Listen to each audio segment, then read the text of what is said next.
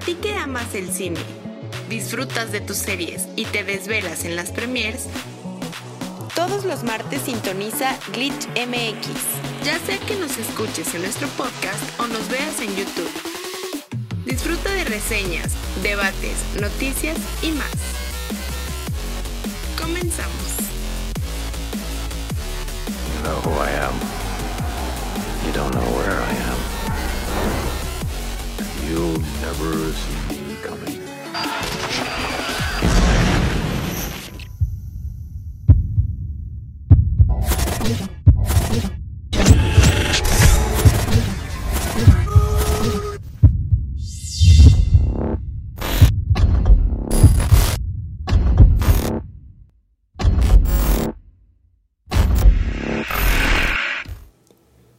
Días, tardes, noches. Bienvenidos a este episodio número 2 de Glitch MX, un programa hecho para ustedes, cinéfilos, desde mi perspectiva de cinéfilo.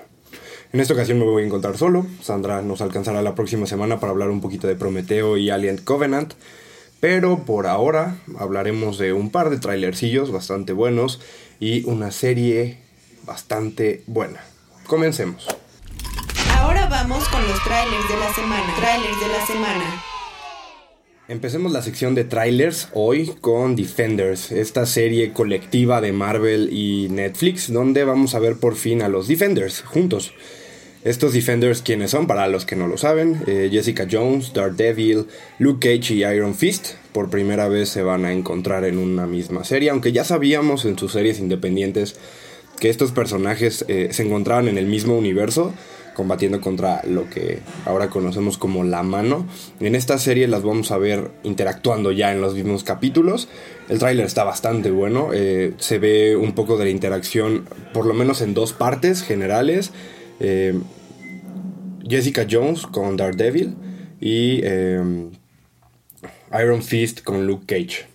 Entonces esperemos que por fin nos traiga Marvel un poquito más de historia, un poquito más de acción, porque mucha gente se decepcionó esta última vez que vimos la parte de Iron Fist, una serie que ni el actor daba el ancho, ni, ni, la historia daba el ancho de lo que había hecho Luke Cage con este personaje anteriormente, ¿no?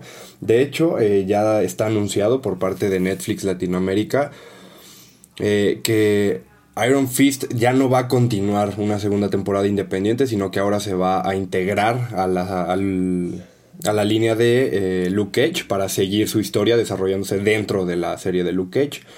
Lo cual no me parece tan mala idea. Creo que es una, una serie que por independiente no funciona tan bien. Entonces hay que ver qué tal funciona en conjunto, tanto con Defenders con Luke Cage en su próxima temporada. Para los fanáticos de esta serie, eh, espérenla, 18 de agosto estrena todos sus episodios en la plataforma, plataforma de streaming de Netflix. Por otro lado, Luis Miguel, una serie de Netflix tipo documental que nos va a costar, nos va a contar esta historia. Ya hemos visto bastantes de estos documentales. Por un lado, mucha gente se queja, Luis Miguel, Luis Miguel, el mi rey de siempre y bla. Pero creo que Netflix puede encontrar ese lado de la historia de este artista mexicano, cantante mexicano, para contarla de una manera interesante, una manera que a todos nos puede agradar y pues que tal vez resulte un poco aburrida para algunos, pero clásica para otros. Entonces Luis Miguel se anuncia en Netflix ya con un tráiler para conocer su vida próximamente, todavía no tenemos fecha anunciada, así que fanáticos del sol, ahí viene una para ustedes. Por último, en la parte de trailers tenemos Dark Tower, una adaptación cinematográfica a la serie de libros de Stephen King, donde la premisa es muy sencilla y clásica de este escritor.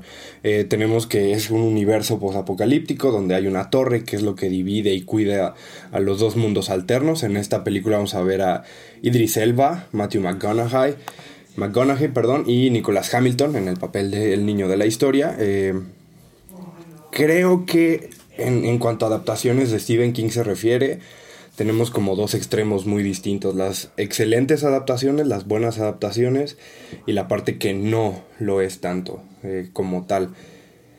Esta se ve buena, Idris Alba es, es en mi punto de vista, es un excelente actor, entonces creo que tenemos futuro en esa adaptación.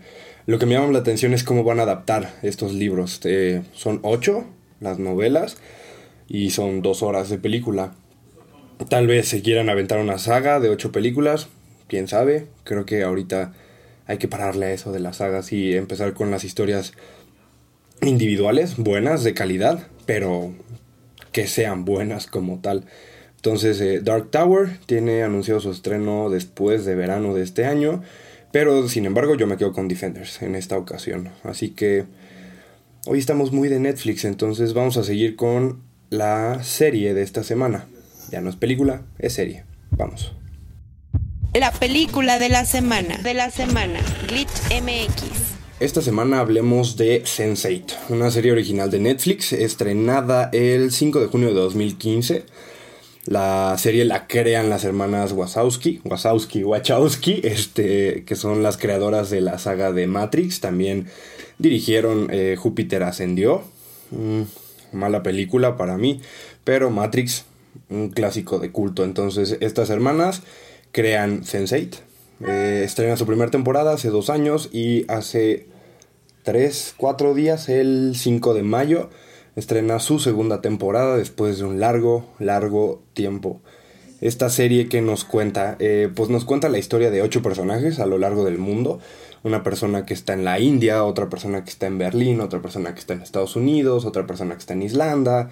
Eh, vaya, ocho personajes que un día se encuentran con que a través de visiones y alucinaciones para ellos ven la muerte de una mujer, una mujer que les dice ser su madre, y a partir de aquí se dan cuenta que están conectados, eh, tanto, en sensación, tanto en sensaciones perdón, como en ámbitos mentales. Estos personajes comparten a través de, las sensaciones eh, dolor, alegría, placer, eh, preocupación, emoción.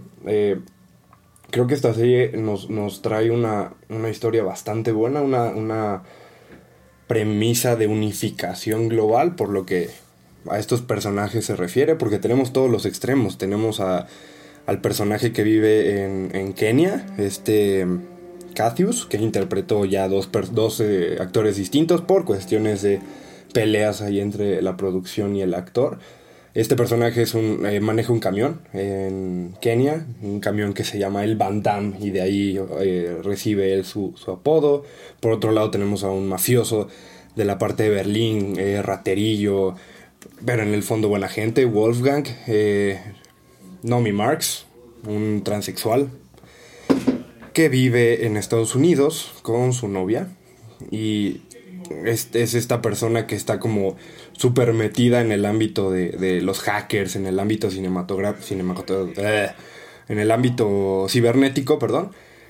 Y por otro lado tenemos a Lito Rodríguez, un actor mexicano de novelas. ¿Por qué no? México ser representado por un actor de novelas, que es lo más importante que tenemos. Eh, por otro lado, Will, Will Gorsky, eh, un agente de policía. Tenemos a Son, una hija de, de un empresario súper importante en, en, Tokio, en Japón. Y eh, por último, Riley, una DJ de, de Islandia, hija de un cuate flaquito y drogadicto, pero exitoso en la vida. Y Kala Dander, Dander es esta importante hija de, de un chef indio que se casa con el típico tabú del empresario exitoso. En fin, más allá de los personajes, esta serie nos cuenta esto, la conexión que tienen estas ocho personas a pesar de ser completamente distintas, a pesar de ser completamente desiguales en todo sentido. Eh, mucha gente se quejaba por cuando estrenó esta serie hace dos años por la parte de el enfoque que tiene hacia los gays que me resulta estúpido porque la serie habla de, de sensaciones, de conceptos, de emociones y de rasgos a destacar como el amor. No el amor entre el gay y la gay, no el amor entre el transexual y el trans... No, eh, habla de sensaciones, habla de emociones como tal y de conexiones, de cómo es que estamos conectados con los demás, cómo es que compartimos más allá de dónde estemos y qué sentimos, cómo nos compartimos con los demás. Esta serie a mí me resulta excelente. Uno de los rasgos que sí me resulta un poco frustrante es que a pesar de ser hermosa visualmente, tanto en escenas como en edición, como en, diseño, en fotografía y en la música que se utiliza en cada escena, eh, resulta un poco lenta. Uno espera que, a pesar de que son ocho personajes, y sí, desarrollar estos ocho personajes tiene su, su, lado lento, eh, resulta que esta serie nunca se despega como tal, nunca arranca como tal, entonces por eso resulta un poquito lenta. Eh, es fácil de ver, sí, es fácil de ver, pero lenta en desarrollo. Visualmente es excelente, lo cual facilita mucho que la veamos. En su primera temporada estamos hablando de 12 episodios, que hasta el episodio número 9 todavía no vemos a dónde va la historia. En la temporada número 2, donde ya vemos un poquito más de la historia general de estos 8 personajes en conjunto, son 11 episodios.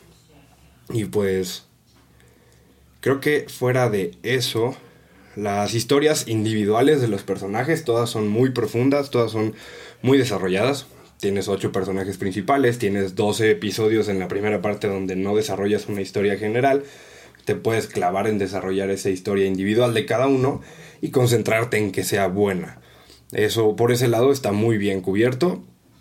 Las escenas de acción, las escenas de donde interactúan más de dos personajes en, la misma escena son increíbles. Eh, la parte de la edición hacen que sean excelentes. O sea, te representan esta conexión que tienen los ocho personajes sin estar presentes físicamente, perdón, en el mismo escenario, lo cual hace que visualmente sea muy, muy, muy disfrutable. Eh, otra vez perdí el punto, perdón, la gente se quejaba de que era lenta, pero sí, tienes que esperar a que se desarrolle por esta parte de los ocho personajes. Excelente. Veanla, Netflix ya tiene dos temporadas disponibles, 23 episodios en total, episodios que duran de 45 a una hora. Entonces, eh, ¿en qué se basa la premisa? Si es lo que quieren saber a esta altura, es cómo y por qué estamos conectados, nosotros ocho personas, y por qué nos persigue un tal Whispers. ¿Y quién es esta mujer que vimos todos al principio? mientras moría. Excelente. Vayan a Netflix y véanla.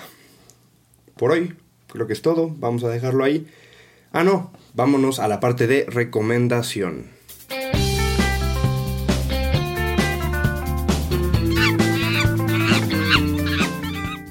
Y sí, esta semana les voy a recomendar Legion, otra serie de Netflix Televisión, estrenada en FX, dirigida y creada por Noah Hawley. Eh, esta serie está basada en los cómics del mismo nombre, Legión, creados por Marvel, donde conocemos la historia de David Heller, este cuate que desde chiquito lo diagnostican con esquizofrenia, lo meten a un hospital psiquiátrico y resulta ser que no, que tiene poderes mentales. Eh, es una serie bastante bien hecha. Si uno llega, claro, esperando una serie como con el tipo de desarrollo y de efectos que tiene Marvel en el cine, no va a pasar. No va a pasar. Está más enfocada a la parte de, como Agents of Shield. La serie está estrenada también por Marvel, que te cuenta una historia más allá de los efectos visuales increíbles que tuvo Capitán América Civil War y demás.